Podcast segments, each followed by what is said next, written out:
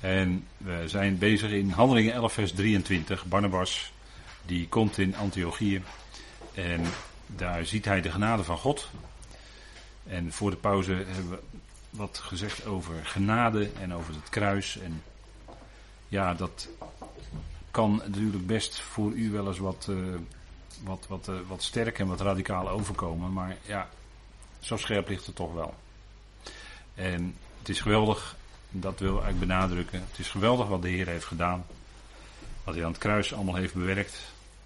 En toen kon hij ook echt zeggen: het is volbracht. En toen was het ook volbracht. En daarna kan de gelovige echt uit genade leven. En dat is zo fijn. Dat wens ik u zo toe dat u dat kunt. Uit genade leven. Echt alleen uit genade leven. Dat is het mooiste wat er is in deze. Ja, toch gebroken wereld. Waarin allerlei dingen. Uh, lang nog niet volkomen zijn. En dat zal in deze wereld ook niet zo zijn. Dat is het lijden en dat is ook omwille van hem die die schepping daaraan onderworpen heeft of ondergeschikt heeft, zegt Romeinen 8. Dat is God. Is het werk van God. En ja, dat is, dat is kijk, die God, de God van Israël, de God van de Bijbel, die is altijd anders dan je denkt. En is ook veel groter dan je denkt.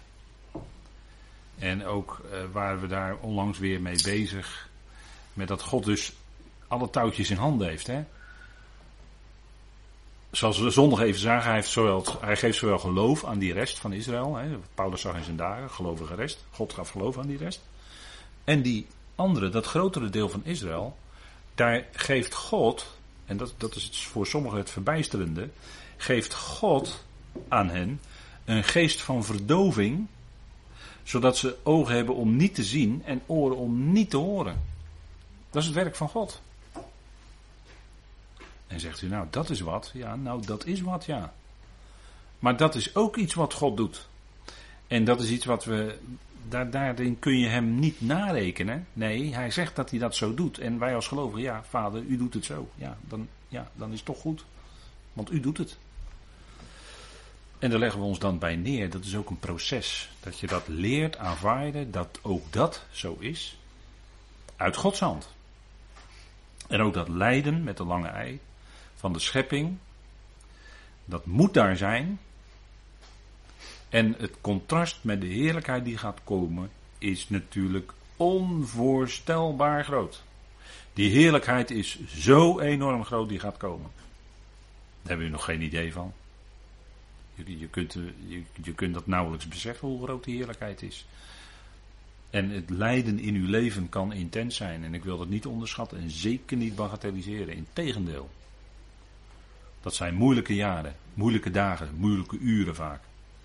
Het lijden is niet makkelijk voor een mens. Maar je kunt er doorheen met de Heer. En God geeft je de kracht die nodig is en misschien zeg je als mens wel, er zijn wel dagen dat mij die kracht kennelijk ontbreekt. Ja, dat kan ook gebeuren. En nochtans is de Heer dan niet ver weg, maar is hij wel heel dichtbij. Ook al kun jij het helemaal niet meer opbrengen. Dan nog is hij daar. En hij geeft die heerlijkheid, die onvoorstelbare heerlijkheid die gaat komen. En die is echt straks eindeloos. Als God alles in alles is, is het eindeloos. Er is geen einde meer aan. Ben je buiten de tijd? Is het plan der Rionen voorbij? Is er geen sprake meer van tijd? Ja, dat is natuurlijk geweldig. Dat kan je helemaal niet bedenken, maar dat zal het zijn. En zo kunnen gelovigen in alle vrede, in alle vrede die God geeft, en dat zeg ik er dan ook bij, die God geeft, kunnen zij eh, te rustig gelegd worden. Kunnen zij hun ogen sluiten, om het zo maar te zeggen. Kunnen zij ontslapen in besef Vader, in die volgende seconde doe ik mijn ogen open. En dan is het een en al heerlijkheid. En dat is altijd blijvend. Dat gaat er nooit meer weg. Maar dat is geweldig als je op die manier je ogen kan sluiten. En zo, hebben, zo zijn er veel gelovigen al geweest in de loop van de tijd. In de verwachting van de opstanding. In de verwachting van heerlijkheid. Ja, en God zal die verwachting echt niet beschamen hoor. Want wie gelooft zal niet te schande worden. Kijk, als je je geloof bouwt op wat hij zegt, op wat God zegt, is God die het zegt. Dus niet zomaar, God die het dat zegt, God de Vader. Die zegt het. En daar kun je je geloof opbouwen. En dat geloof in die belofte van God zal niet te schande worden. De Heer gaat jouw geloof niet beschamen. Je zal alleen maar verbaasd zijn hoeveel het is wat je krijgt. Hoe groot die heerlijkheid is. En, en Barnabas die had daar iets van gezien. Barnabas die zag ook daar die genade van God. Het nam toe het aantal. En we leven in deze tijd dat we misschien wel tegen elkaar zeggen: ja, het aantal bezoekers in een dienst of in een Bijbelstudie dat neemt af. En dan worden we een beetje somber van. Maar het is de tijd zoals God het ook gezegd heeft. Het geloof is niet het deel van allen. En mensen zullen afstand nemen zelfs van het geloof. Ook echte gelovigen.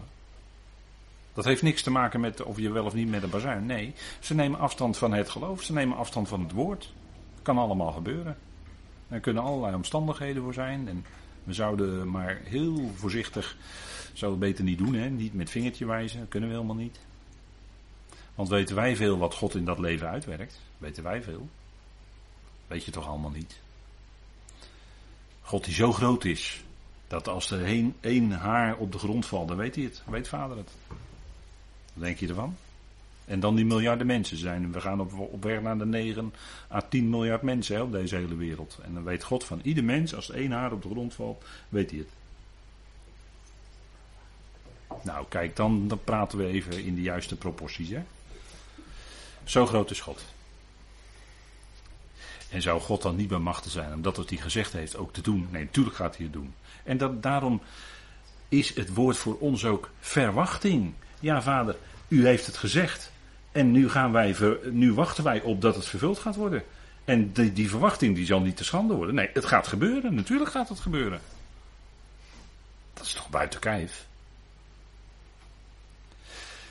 En de waren daar, die hadden het voornemen van het hart om bij de Heer te blijven. En daar, daar wilde Barnabas hen in bemoedigen. En wat, wat speelt dat dan op de achtergrond? Kijk, het ging hier, en dan praten we toch weer over dat koninkrijksevangelie. En dat was ook een stuk genade natuurlijk, want kijk, vergeving van zonden is ook een vorm van genade.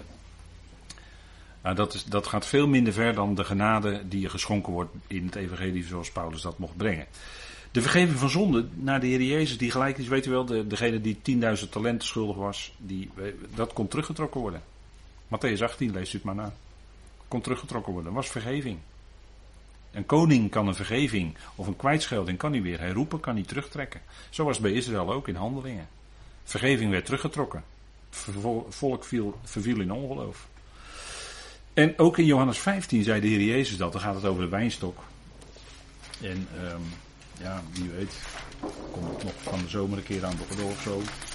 We hebben het natuurlijk al een keer gehad over de vijgenboom, weet u wel. En over de olijfboom hebben we het ook over gehad. En misschien kunnen we het ook nog wel een keer over de wijnstok met elkaar hebben. Dat kan zomaar. En dat zegt de Heer Jezus in Matthäus 15. Of in, eh, sorry, Johannes 15. En dan zegt, u, dan zegt hij, ik ben de ware wijnstok. En mijn vader is de wijngaardendier. Want u weet natuurlijk in Jezaja 5 staat dat de wijngaard van de Heer is Israël. Dat is de wijngaard van de Heer. Hè? Daar is allemaal wijnstokken. En dan, zegt hij, en dan zegt de Heer Jezus later. Ik ben, en dan zegt hij ik en ik alleen ben. Hè, dat bekende ego eimi, waarin hij eigenlijk zegt dat hij Yahweh representeert. Met ik ben zegt hij eigenlijk Yahweh. Ik ben de ware wijnstok en mijn vader is de wijngaardenier. Elke rank die in mij geen vrucht draagt, die neemt hij weg. En elke rank die vrucht draagt, die reinigt hij opdat zij meer vrucht draagt. Kun je dit nu toepassen op het lichaam van Christus? Vers 2. Kun je toepassen op lichaam van Christus, vers 2? Nee, hè? Nee. Nee, want de Heer neemt geen enkele rank weg als het gaat om het lichaam van Christus, hè, als je dat beeld waarvoor mag gebruiken. Het is ook niet het goede beeld, want wij zijn leden van zijn lichaam. En hij gaat niet een hand eraf hakken of een vinger eraf hakken of zo. Dat doet hij niet. Wij zijn leden van zijn lichaam, dus hij neemt niemand, hij snijdt niemand van het lichaam van Christus af. Daarvoor ben je ook verzegeld met de geest. Hè? En dan zegt hij hier, jullie zijn rein vanwege het woord dat ik jullie, tot jullie spreek. En dat is wel zo, dat woord van God, waar we zo elke keer weer mee bezig zijn. Hè, van, uh, en wordt misschien wel eens gedacht door mensen. Of, of soms hier en daar wordt het misschien wel eens gezegd. Wordt het wel eens gezegd, misschien binnenskamers of zo. Van ja, jullie zijn alleen maar bezig met die Bijbel altijd. Weet je nou nog niet genoeg? Nou weet u, kijk, dat woord, dat woord, dat, daar, inderdaad, daar krijg je nooit genoeg van. Ook al ben je er 30, 40 jaar mee bezig, dan heb je nog niet genoeg. Dan ga je elke keer weer naar dat woord en dan zie je weer hoe geweldig dat is. En zie je hoe geweldig Vader is, want daar gaat het om. Maar dat woord heeft ook een reinigende werking in ons leven. De Heer Jezus zegt het ook, jullie zijn rein vanwege het woord dat ik tot jullie gesproken heb. En dat is natuurlijk een geestelijke waarheid die ook voor ons geldt. Dat woord heeft een reinigende werking in ons leven. Het, woord wijst op een gegeven moment ook aan van hé hey joh, in jouw leven. Dat woord, hè? De Heer prikt dan door dat woord in jouw leven. En dat heeft een zuiverende, een reinigende werking. Dus de Heer Jezus spreekt natuurlijk hier geestelijke waarheden. En, en daarvoor moet je natuurlijk wel met onderscheid lezen tegen de achtergrond waar, hij dat zegt. En hij zegt hier ook, en daar, deze woorden horen we dan doorklinken hier in Handelingen 11. Blijf in mij en ik in u. Zoals de rank geen vrucht kan dragen uit zichzelf als ze niet in de wijnstok blijft, zo ook jullie niet als jullie niet in mij blijven. Dus het klinkt voorwaardelijk, hè? Als jullie niet in mij blijven, kun je geen vrucht dragen. Ik ben de wijnstok en jullie de ranken. Wie in mij blijft en ik in hem, die draagt veel vrucht. Want zonder mij kunnen jullie niets doen. En dat is natuurlijk ook weer een waarheid, hè? Zonder mij kunnen jullie niets doen. Geestelijke kracht en geestelijk iets geestelijks kunnen doen of vrucht dragen, zo je dat wilt, is altijd het resultaat van het werk van de geest. Jij kunt niet uit jezelf vrucht van de geest gaan produceren. Dat lukt niet vanuit jouzelf, vanuit jouw vlees. Gaat niet. Het is altijd vrucht van de geest. Galaten 5, de bekende woorden, maar een geweldige waarheid. God zet die vrucht door zijn geest in uw en mijn leven. Constateer je bij jezelf dat je wat geduldiger bent geworden? Dank de Heer ervoor, want Hij heeft dat in je bewerkt. Constateer je bij jezelf dat je toch wel. Je was altijd zo'n keiharde, maar je bent toch wel wat zachtmoediger geworden. Dank de Heer ervoor, want het is het werk van zijn geest in jou. Ben je trouw? Dank de Heer ervoor, want Hij bewerkt die trouw in jou. Kijk, dan komen we toch weer even terug op voor de pauze. Je hebt dus niet van jezelf, hè? Die kwaliteiten die Paulus noemt in Galaten 5, vers 22 en 23, die heb je niet van jezelf. Dat is vrucht van de geest. Kun je jezelf inhouden of onthouden van, hè, dat is dan het laatste, hè, dat bungelt onderaan. Inhouden of onthouden of zelfbeheersing wordt het in NBG vertaald. Maar dat is het niet hoor, het is geen zelfbeheersing, want dan lijkt het weer net of je het zelf moet doen. Nee, dat je je in kunt houden, dat is ook vrucht van de geest. dat je niet meer zo snel je woordjes eruit flapt. En achteraf denkt, wat heb ik nou toch gezegd? Wat heb ik die ander nou toch beschadigd met mijn woorden? En uh, daar, daar, van tijd tot tijd bespreken we dat weer eens met elkaar. Kijk, we hebben hier over de reinigende werking van Gods woord. Maar wat kunnen, wat kunnen mensenwoorden bij elkaar een vernietigende werking hebben? En dat blijft je heel lang bij hoor. De dingen die gezegd zijn. Woorden. Die kunnen diepe wonden slaan in een mens kan lang duren voordat het een beetje geheeld is. Maar blijft toch altijd ergens een litteken dan. Maar dat woord van God niet, hè? Dat woord, dat werkt in ons. En dat, dat zuivert ook in ons uit. En dan gaat die vrucht van de geest gaat toenemen in je leven. En hier worden ze dan ook opgeroepen om te blijven bij de Heer, hè? om erbij te blijven. Blijf in mijn woord, zegt de Heer. Blijf in mij. Dat is hetzelfde als blijven in mijn woord. En natuurlijk is dat een geweldig principe. Maar het klinkt voor ons als leden van het lichaam van Christus niet als voorwaarde. Maar je wordt door de Heer steeds getrokken om daarbij te blijven. Hè? En dat is wat hier gebeurt. Dit is, uh, zij zouden erbij blijven, want anders zou het kunnen zijn dat die vergeving voor die koninkrijksecclesia weer teruggetrokken werd. Is verschillende lijnen, hè? moet je wel goed vasthouden. Vers 24, want hij was een goed man, Barnabas, en vol van heilige geest en geloof. En er werd een aanzienlijke menigte toegevoegd aan de Heer. Ziet u het? Hij heet eigenlijk Jozef. En u ziet dat hier dat woord toevoegen weer naar voren komt. Hè? Vind ik wel leuk, dat soort dingen in de schrift, als je dat ziet. En, maar hij was een goed man. Waarom was hij dat? Omdat hij vol van Heilige Geest was en geloof. Hij was niet humanistisch goed, maar hij was goed door de geest.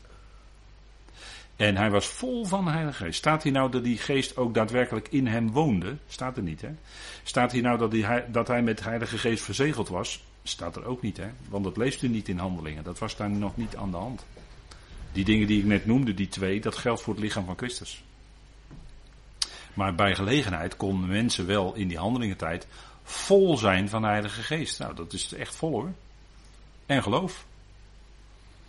En, en Paulus roept ons natuurlijk ook op, hè, om het zo maar te zeggen in Efeze 5 en Colossense 3. Hè, wees, wees of wordt vervuld met de Heilige Geest. Nou, hoe doe je dat? Vader, in gesprek met vader zijn. En, en, en dit tot je nemen, dit voedsel tot je nemen. Dan gaat dat, gaat dat toenemen in je. Hè? Dan, die, die geest gaat dan toenemend in je werken. En, en geloof, hè? Geloof. Hij was vol van geloof.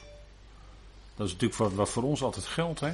Van ja, wij, wij, hè, ik kan u alleen maar zeggen van nou, ik, ik, ik mag een beetje naspreken wat hier staat geschreven. Maar ik kan maar één ding tegen u zeggen. Gelooft de schriften. En dan besef ik tegelijkertijd dat God dat geloof in u geeft.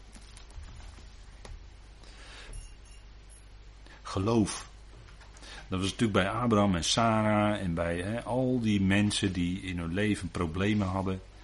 Waar de beloften waren gegeven, maar het werd nog niet vervuld. Nou, dan, dan is daar geloof. Abraham twijfelde niet in ongeloof, staat er dan. Hè? Voorbeeld hoor, voorbeeld.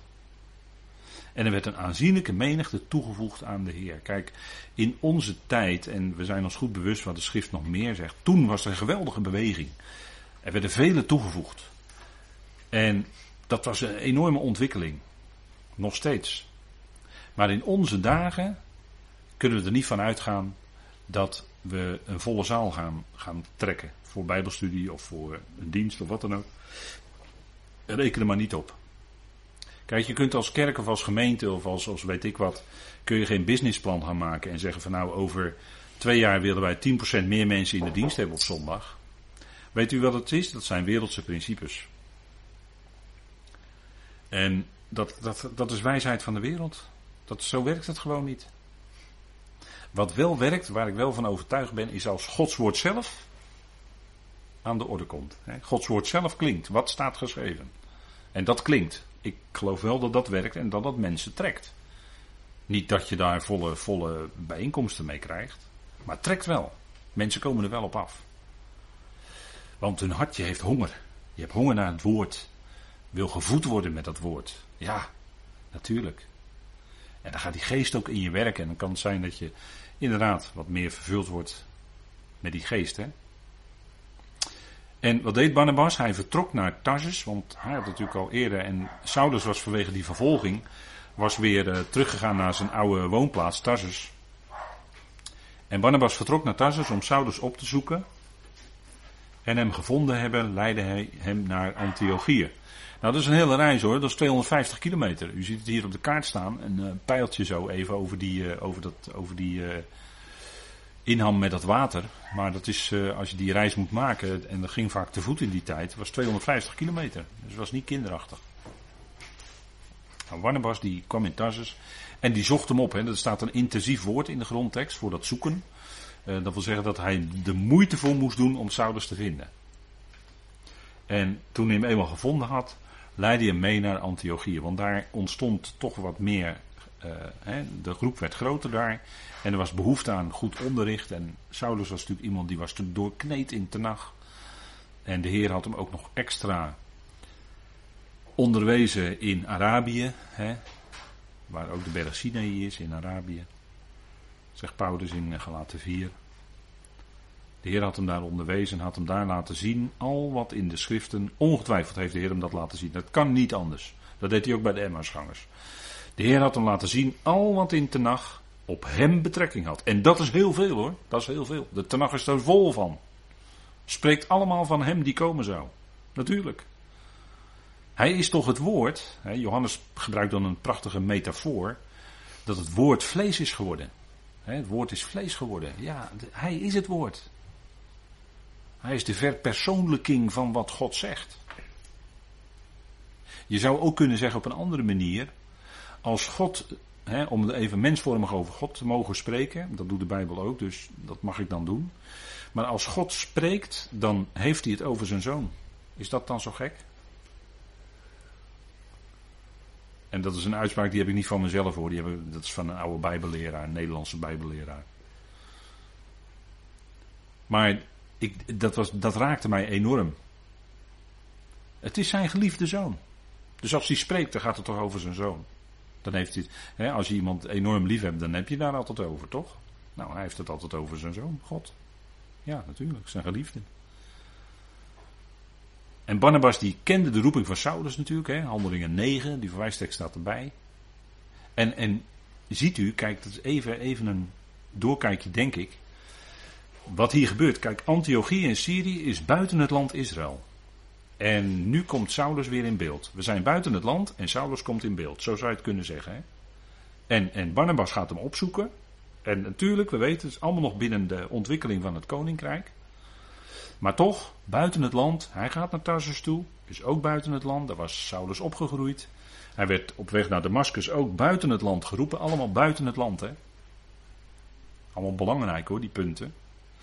En daar, want daar kon de Heer hem overstromende genade betonen. De, de Torah geldt in het land. Het land is zijn huis, het huis van Yahweh. En in dat land heeft hij zijn volk Israël. En daar geldt de Torah. Maar buiten het land, de Torah was niet aan de, aan de Goyim gegeven. Maar buiten het land geldt de Torah niet. Dus dit gebeurt allemaal buiten het land Israël. Hè? En daar, daarom kon de Heer hem ook overstromende genade betonen. Hij zocht Saulus op. En Shaul, dat weet u, hè? Shaul betekent uh, degene die gevraagd is. Hè, de koning Saul, die heet ook Shaul. En dat heeft te maken met vragen. Hè, er is ook het woord Sheol in het Hebreeuws van afgeleid. Sheol, waar is de dode nu? Nou, die vraag kun je stellen, maar je weet het niet. Je weet het niet. Waar is de dood nu? Is er niet meer. Nee, is weg. De ziel verhuist niet. Maar de geest gaat terug naar God en de ziel is er dan niet meer. Weg. Shaul. Shaul, uh, in het Hebreeuws begint dat met, uh, ja, begint dat met, met de shin, hè, dat is de tand. En wat is nou het mooie? Iemand heeft wel eens uitgelegd dat die, die, waarom wordt die naam later veranderd in Handelingen 13? Die naam begint dan niet langer met een shin, met de tand, wat, wat nog scherp kan zijn en wat je kan bijten, hè, want hij vervolgde de gelovigen. Maar dat wordt veranderd in Paulus met een P. En de letter P in het Hebreeuws is de mond, die open gaat, hè, de opening. En dan gaat zijn mond open om te spreken van die overstromende genade van God. Dat zijn wel aardige dingen hè, om zo eens even met elkaar te bespreken. Hij zoekt Saulus op en hij vond hem. En ja, dat is de Heer die het leidde. He, Saulus werd gevonden daar door Barnabas en hij ging mee naar Antiochië. En het gebeurde, vers 26, dat ze ook een heel jaar verzameld werden in de uitgeroepen gemeente. En een aanzienlijke menigte onderwezen. En bovendien werden voor het eerst in Antiochië de leerlingen als christenen betiteld. Christenen. Christianos hè, is dat. En dat was eigenlijk, hè, dat woord christenen werd nooit door de mensen van de Ecclesia toen zelf gebruikt. Paulus gebruikt het woord ook nooit voor ons. Je leest het alleen nog in Handelingen 26 als de vorst die daar spreekt. Ik meen dat het Felix was, als ik het goed zeg. Die dan tegen Paulus zegt: Ja, jij beweegt mij bijna om christen te worden. Maar dat woord christen is eigenlijk een, een spotwoord hè, voor de mensen die vaak de naam Christus in de mond namen. Daar is het van afgeleid. Maar het was eigenlijk een, een spotnaam. En Petrus gebruikt het ook in 1 Petrus 4 een keer. Maar die titel christen wordt nooit voor leden van het lichaam van Christus gebruikt. Zelfs de mensen van de koninkrijksecclesia zelf gebruikten zelf niet die benaming voor henzelf. Alleen Petrus noemt het dan één keer, en dan heeft het te maken met het lijden door andere, wat, de Romeinen of wat dan ook wordt, wordt die, die de christenen ook verachten enzovoort, werd, werd aangebracht, hè, die die gelovigen verachten. Dus het was eigenlijk een term van verachting, van spot. En ja, u weet het, in de loop van de geschiedenis is dat woord christen een heel eigen leven gaan leiden. En spreken we over de christenheid of het christendom. En iedere gelovige in de Heer Jezus wordt dan christen benoemd, maar het is eigenlijk heel erg onterecht. Het is helemaal onterecht.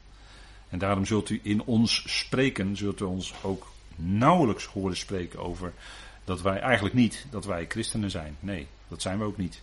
We zijn gelovigen die leden zijn van het lichaam van Christus. Dat is wat, dat is wat gewoon in de brieven staat. En Antiochieën, dat is ook wel aardig. Uh, de achtergrond van die naam is niet zo leuk, want het was vernoemd naar die, die heersers, weet u wel, Antiochus. En je had op een gegeven moment, uh, u weet het wel, die oorlogen tussen de Ptolemeën en de Seleuciden, hè, de uh, Noord- en Zuid-clash, die in, die in Daniel 11 ook beschreven wordt. En Antiochus, dat was een enorme heerser, Antiochus Epiphanes IV. Die uh, vervolgde de Joden heel erg en die zette een uh, beeld van Zeus in de tempel en liet daar varkens slachten. Nou, dat was natuurlijk verschrikkelijk wat hij deed. Dat was een enorme vervolging, een verdrukking van, die duurde ongeveer iets ruim drie jaar. Geen drieënhalf jaar hoor, geen drieënhalf jaar. Maar die duurde iets ruim drie jaar. En die plaatsen die werden naar zo'n Antiochus vernoemd. Je had hier dan Antiochie, in Syrië, daar gaat het hier om. Hè, dat ziet u op dat kaartje. Sorry, dat ziet u op dit kaartje. Antiochieën in Syrië, maar je had ook nog verder iets naar boven dan in dat Azië. Naar links had je Antiochieën in Pisidië. En daar kwam Saulus ook nog later terecht. Maar die plaats Antiochieën, als je die afleidt vanuit het Grieks, dan betekent dat eigenlijk uh, in plaats van, in plaats van, en hebben. Dus als je die naam letterlijk vanuit het Grieks vertaalt, is het in plaats van hebben. En wat is daar nu de achtergrond van? Zo zou je dat kunnen uitduiden, misschien. Dat er een verschuiving vond van de kern waar, de, waar het evangelie, om het zo maar te zeggen, koninkrijksevangelie nog even, um, ging, ging landen en waar het uitgebreid werd, werd verschoven van Jeruzalem, want daar was de vervolging, naar Antiochië. Zodat de gelovigen toen de tijd een andere plaats hadden in plaats van, zij hebben een andere plaats in plaats van Jeruzalem. Dat is de letterlijke betekenis van Antiochië. Nou, ik geef het u maar eens mee ter overweging. En daarom spelen die twee Antiochieën waarschijnlijk in handelingen wel zo'n grote rol. Die plaatsnamen kom je steeds weer tegen. En daar waren de, de, de gelovigen, dus de discipelen, de leerlingen, die werden onderwezen. En dat heb je ook nodig, denk ik, als gelovige, dat je onderricht krijgt vanuit Gods woord. God geeft in, in, uh, aan, aan die gemeente toen de tijd leraren en ook in het lichaam van Christus worden ze genoemd, hè, de leraren. Allemaal functies, hè, evangelisten, herders, leraren. Dat zijn functies die te maken hebben met het woord. En in het fundament zitten apostelen en profeten als het het lichaam gaat. Dat zijn ook functies die hebben te maken met het woord, verspreiding van het woord. En dat is ook wat in deze tijd. Kijk, dat is ook weer zo'n moeilijk punt. En dat is ook weer de kwestie van vlees en geest. In deze tijd is alles eigenlijk geestelijk. We hebben alleen geestelijke zegeningen. En dat is ook het woord. Het woord als het gesproken wordt, dat is iets geestelijks. En, en dat is wat onze voeding geeft van binnen en waaruit je als gelovige leeft. Wij hebben geen materiële zegen. Wij kunnen niet voor onszelf een stad aanwijzen zoals Israël dat wel kan in Jeruzalem op aarde. Nee, wij hebben een toekomst boven te midden van de hemelsen. En zover daar al een stad is, het Nieuw Jeruzalem, zal dat neerdalen uit de hemel straks op die nieuwe aarde dat, dat geweldige Jeruzalem wat we besproken hebben in, uh, in de openbaringstudies. Dat is natuurlijk een fantastische stad, geweldig. Pleinen van goud en uh, allemaal paarlenpoorten en diamanten en noem alles maar op. Onvoorstelbaar. Dat is letterlijk, die gaat letterlijk neerdalen op de aarde. Dat is geen symboliek allemaal hoor. Dat is letterlijk, die stad. Dat is natuurlijk ongelooflijk eigenlijk. Ja, God kan, kan zo'n stad maken natuurlijk. Hè. De ontwerper en bouwmeester is God natuurlijk. Dat kan niet anders. Maar Wij hebben geen plek op aarde. Wij hebben alleen dat woord. Wij hebben alleen het woord. En dat is heel veel. We zeggen alleen, maar dat is heel veel. Dat is eigenlijk alles. En dat is geestelijk. Een woord is ook niet iets wat je kunt pakken. Dat is geestelijk. Dat hoor je. Daarvoor heb je oren gekregen. Hè? Degene die jou oren en ogen hebt gegeven, is om die woorden van hem naar binnen te laten komen natuurlijk. Daarvoor heb je ze gekregen. Wat denk je nou? God is je schepper. Wat denk je? Hij spreekt. Waarvoor jouw ogen en oren dan zijn, is toch om dat naar binnen te laten komen. Wat denk je nou? Dat is toch allemaal hetzelfde? Dat is toch niet zo moeilijk, die kortsluiting? En het punt is dat, kijk, Paulus, begint, Paulus' naam begint met die P, hè, die opening. Zijn oren waren ook geopend geworden. Zijn oogjes waren open gegaan. Voor God, voor zijn Christus. Maar dat was natuurlijk alles. Dat is alles. Ze werden verzameld en daarom verzamel je ook als gelovige. En als je met, als gelovige echt met elkaar verzamelt en je komt wat langere tijd bij elkaar, dan doe je dat rondom het woord. Dat kan toch niet anders? Je kan toch niet zomaar, ja dan, dan, dan ga je naar de sjoelclub, ga je lekker sjoelen. Dan kan je gewoon uh, een partijtje sjoelen en uh, fanatiek voor de overwinning gaan. Prima allemaal, moet je, moet je vooral doen. Maar als gelovigen bij elkaar komen, ja, dan is dat natuurlijk in de eerste plaats rondom het woord. Dat, dat kan niet anders. Anders heb je niks. Ja, het was gezellig met elkaar. Wat koffie gedronken en wat fris enzovoort. En een koek gegeten. Ja, allemaal leuk. Over de dagelijkse dingen praten. Dus er is helemaal niks verkeerds mee. Om over dagelijkse, gewone dagelijkse dingen met elkaar te spreken. Alleen als je echt als gelovige bij elkaar komt, ja, natuurlijk, dat woord, dat kan niet anders.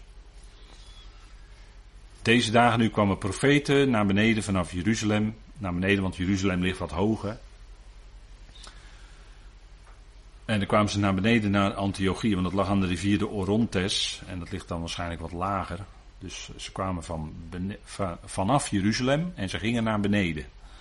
dat is merkwaardig misschien om zo te zeggen, maar Jeruzalem ligt nou eenmaal hoger. Hè? En profeten, dat was in die tijd, die hadden ze de gave van profetie. En, en dat was voor die tijd, want die tijd was nog de tijd van, hè, iets verder in de tijd had je ook nog profeten, spreekt Paulus ook over in de eerste Korinthebrief. Later zegt hij, profeten zitten in het fundament, waren nodig in die tijd van onmondigheid. Maar toen de tijd van de rijpheid was gekomen, waren die profeten niet langer meer nodig, want het woord was compleet gemaakt. God heeft zijn woord gecompleteerd door Paulus. En toen was het compleet, dus dan heb je ook geen profeten in die zin meer nodig. En ook geen apostelen. En het gekke is dat je dan tegenwoordig eh, heb je nog steeds een apostolisch genootschap. Ja, dat vind ik altijd een beetje raar. Want die apostel zit in het fundament. En je kan eh, in, in, in, in kerk en kring kan je tegenwoordig een gaventest kan je doen. Hè? Dan kan je een test afleggen en dan kijken welke gaven je hebt. En ja, dat wordt allemaal heel serieus gedaan. Maar ja, ik vind dat altijd een beetje lastig. Want je had in die tijd, Paulus zegt, profetie ze zal afgedaan hebben. In 1 Korinthe 13, 12, 13, 14. Profetie zal afgedaan hebben. Ja, natuurlijk. Was voor, de, voor die tijd van onmondigheid was dat belangrijk. Maar op een gegeven moment toen de, de rijpheid kwam met het schrijven van de voorkomenheidsbrieven, was het voorbij. En willen mensen zich juist naar dit soort gaven in deze tijd uitstrekken. Hè, wat, we zeggen, wat wij dan zeggen, bovennatuurlijke gaven van de geest. Hè, waar, waar, waar de focus dan op is in, in de Pinksterbeweging, die sinds 1906 over de wereld in drie golf is gegaan, is de focus altijd op het profeteren, het spreken in tongen, het eventueel vertalen ervan, maar dat gebeurt meestal niet. Uh, lichamelijke genezing is ook heel lastig hoor, dat is ook een hele lastige. Want als je echt gaat inzoomen in de praktijk van lichamelijke genezing en genezingsdiensten en genezingen die geclaimd worden, als je daar echt op in gaat zoomen. Nee hoor. Nee. Kijk, je had toen profeten en die kwamen naar Antiochie en dat was nodig in die tijd om de gemeente te bemoedigen, om die gemeente verder te helpen. Die gaven waren toen nog, zoals dat mooi woord wordt ervoor gebruikt, bevorderlijk die brachten de gelovigen verder. Dat was ook nodig in die tijd van onmondigheid, want nog niet alles was bekend. nu zien we nog door een spiegel in raadselen, maar dat is in de tijd van onmondigheid. Maar als het volmaakte komt, dat is gekomen. Dat is niet als de Heer komt, dat is altijd de discussie. Daar heb ik zo vaak, heb ik zo vaak gesprekken over moeten voeren. Zo vaak. En dan zei ze altijd, ja, als het volmaakte komt, dat is als de Heer komt. Dus wij kunnen nu nog spreken in tong, is dan de conclusie. Nee, nee, nee, nee. Dat woord volmaakt betekent in de grondtekst dat iets gerijpt is, dat iets volkomen is. En dat woord wordt ook gebruikt in de volkomenheidsbrieven. Dus die volmaaktheid waar Paulus het over heeft in 1 Corinthe 13, is al gekomen met het schrijven van die brieven. En dus, die bovennatuurlijke gaven, hè, ook doop in de geest, hè, kun je ook, uh, worden ook samenkomsten voorgehouden, worden die handen opgelegd, zal bij opwekking conferentie waarschijnlijk ook wel gebeurd zijn. Hè, kunnen handen opgelegd worden, dan kan je de doop in de Heilige Geest ontvangen. Nee hoor, nee hoor. Dan word je niet in de Heilige Geest gedoopt. Als je iets voelt, hè, dan voelen mensen elektrische stroom of ze voelen. Ze voelen wat, maar voelen is vaak toch in de ziel, denk ik dan. Maar dat is niet de doop in de geest hoor. Dat is wat anders. Maar goed, het, het gaat er niet om, om, om mensen dan die, die daar heel oprecht. Dus natuurlijk allemaal met goede bedoelingen, allemaal oprecht. Maar met goede bedoelingen, ja, ze kunnen er wel zijn, maar is het ook, is het ook dan echt naar de schrift? En dat is om enorme geloofsteleurstellingen in het verdere geloofsleven te voorkomen. Daar is het juist voor. En dan praten we nog niet over als mensen in de samenkomsten zijn geweest en ze hebben de doop in de Heilige Geest gehad en ze konden vervolgens spreken in tongen, dan hebben we niet over de pastorale schade die 10, 20 jaar later opstreedt in het leven en dat mensen in pastorale hulp nodig hebben. Daar hebben we dan niet over, hè? Dat wordt niet verteld. Maar dat is wel zo. Kijk, en dus ook met genezing. Hè. Genezing kan zo ontzettend mensenlevens beschadigen. Want dan wordt er iets opgeroepen en kom op het podium en je zult lichamelijke genezing, Jezus geneest enzovoort, wordt allemaal gezegd. Gebeurt niet hoor. Gebeurt niet. Omdat het deze tijd er niet voor is. Het is nu niet de tijd van het koninkrijk. Dat is aan Israël beloofd. Dat zal straks weer zo zijn. Teken en wonderen, jazeker. Maar straks, als wij weg zijn.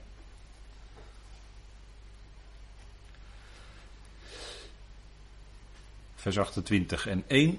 Uit hen dan met de naam Agabus stond op en duidde aan door de geest dat een grote hongersnood op het punt stond te komen over geheel de bewoonde wereld die plaatsgevonden heeft onder Claudius. Lucas was de arts die schreef dit hè, en die had alles goed onderzocht. Maar dit is ook later gebeurd, hè, want Claudius, dat is eigenlijk Tiberius Claudius Drusus Nero Germanicus. Een hele mond vol, hè. Ik heb uh, vanmiddag uh, dit uit Wikipedia gehaald, dus u kunt het zelf allemaal checken. Maar die was keizer in AD 51, 41 tot 54. En uh, Agabus betekent, uh, of uh, zijn naam Claudius, laten we daar eerst iets over zeggen.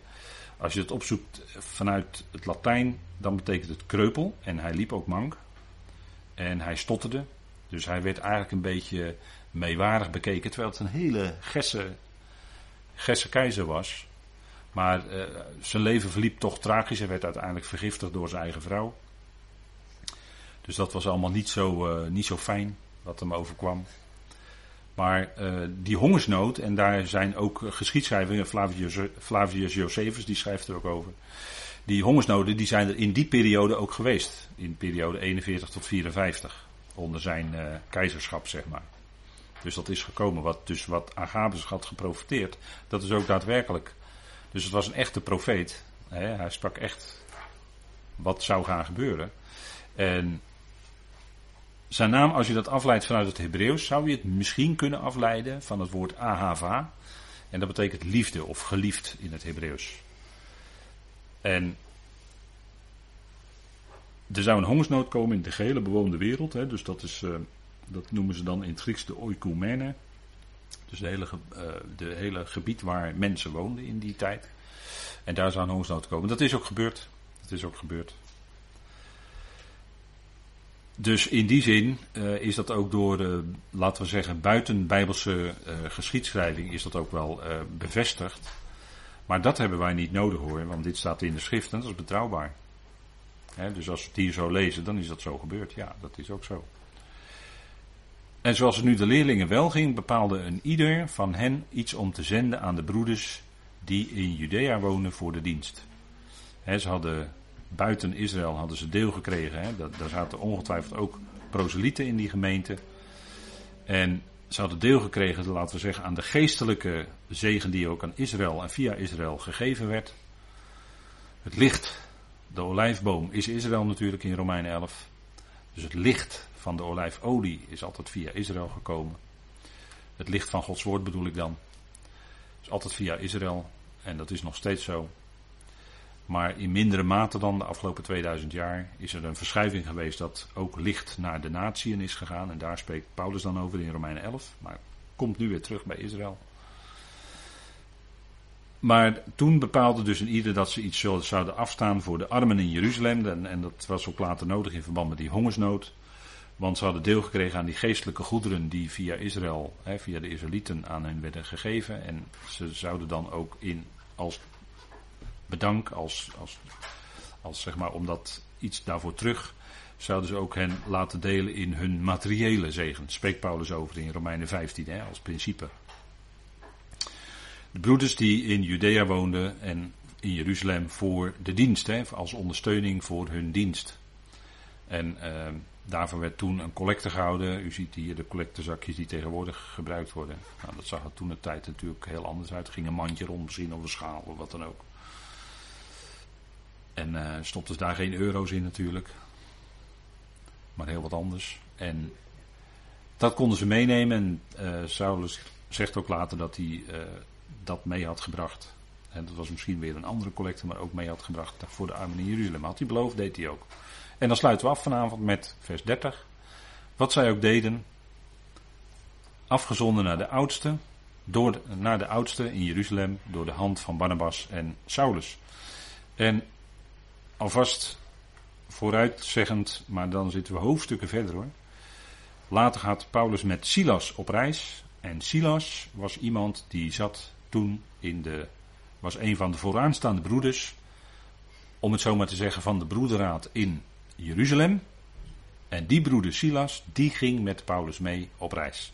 Maar goed, dat is dan voor volgende studies. Zij namen dat mee en ze brachten dat mee naar uh, Jeruzalem. En daar was de kern van de toen ontstane koninkrijksgemeente. Dus hier de ontwikkeling die wij zien, het gaat hier, het breidt zich uit, maar het breidt zich uit ook buiten het land. En het ging dus verder in verstrooiing, om het zo maar te zeggen.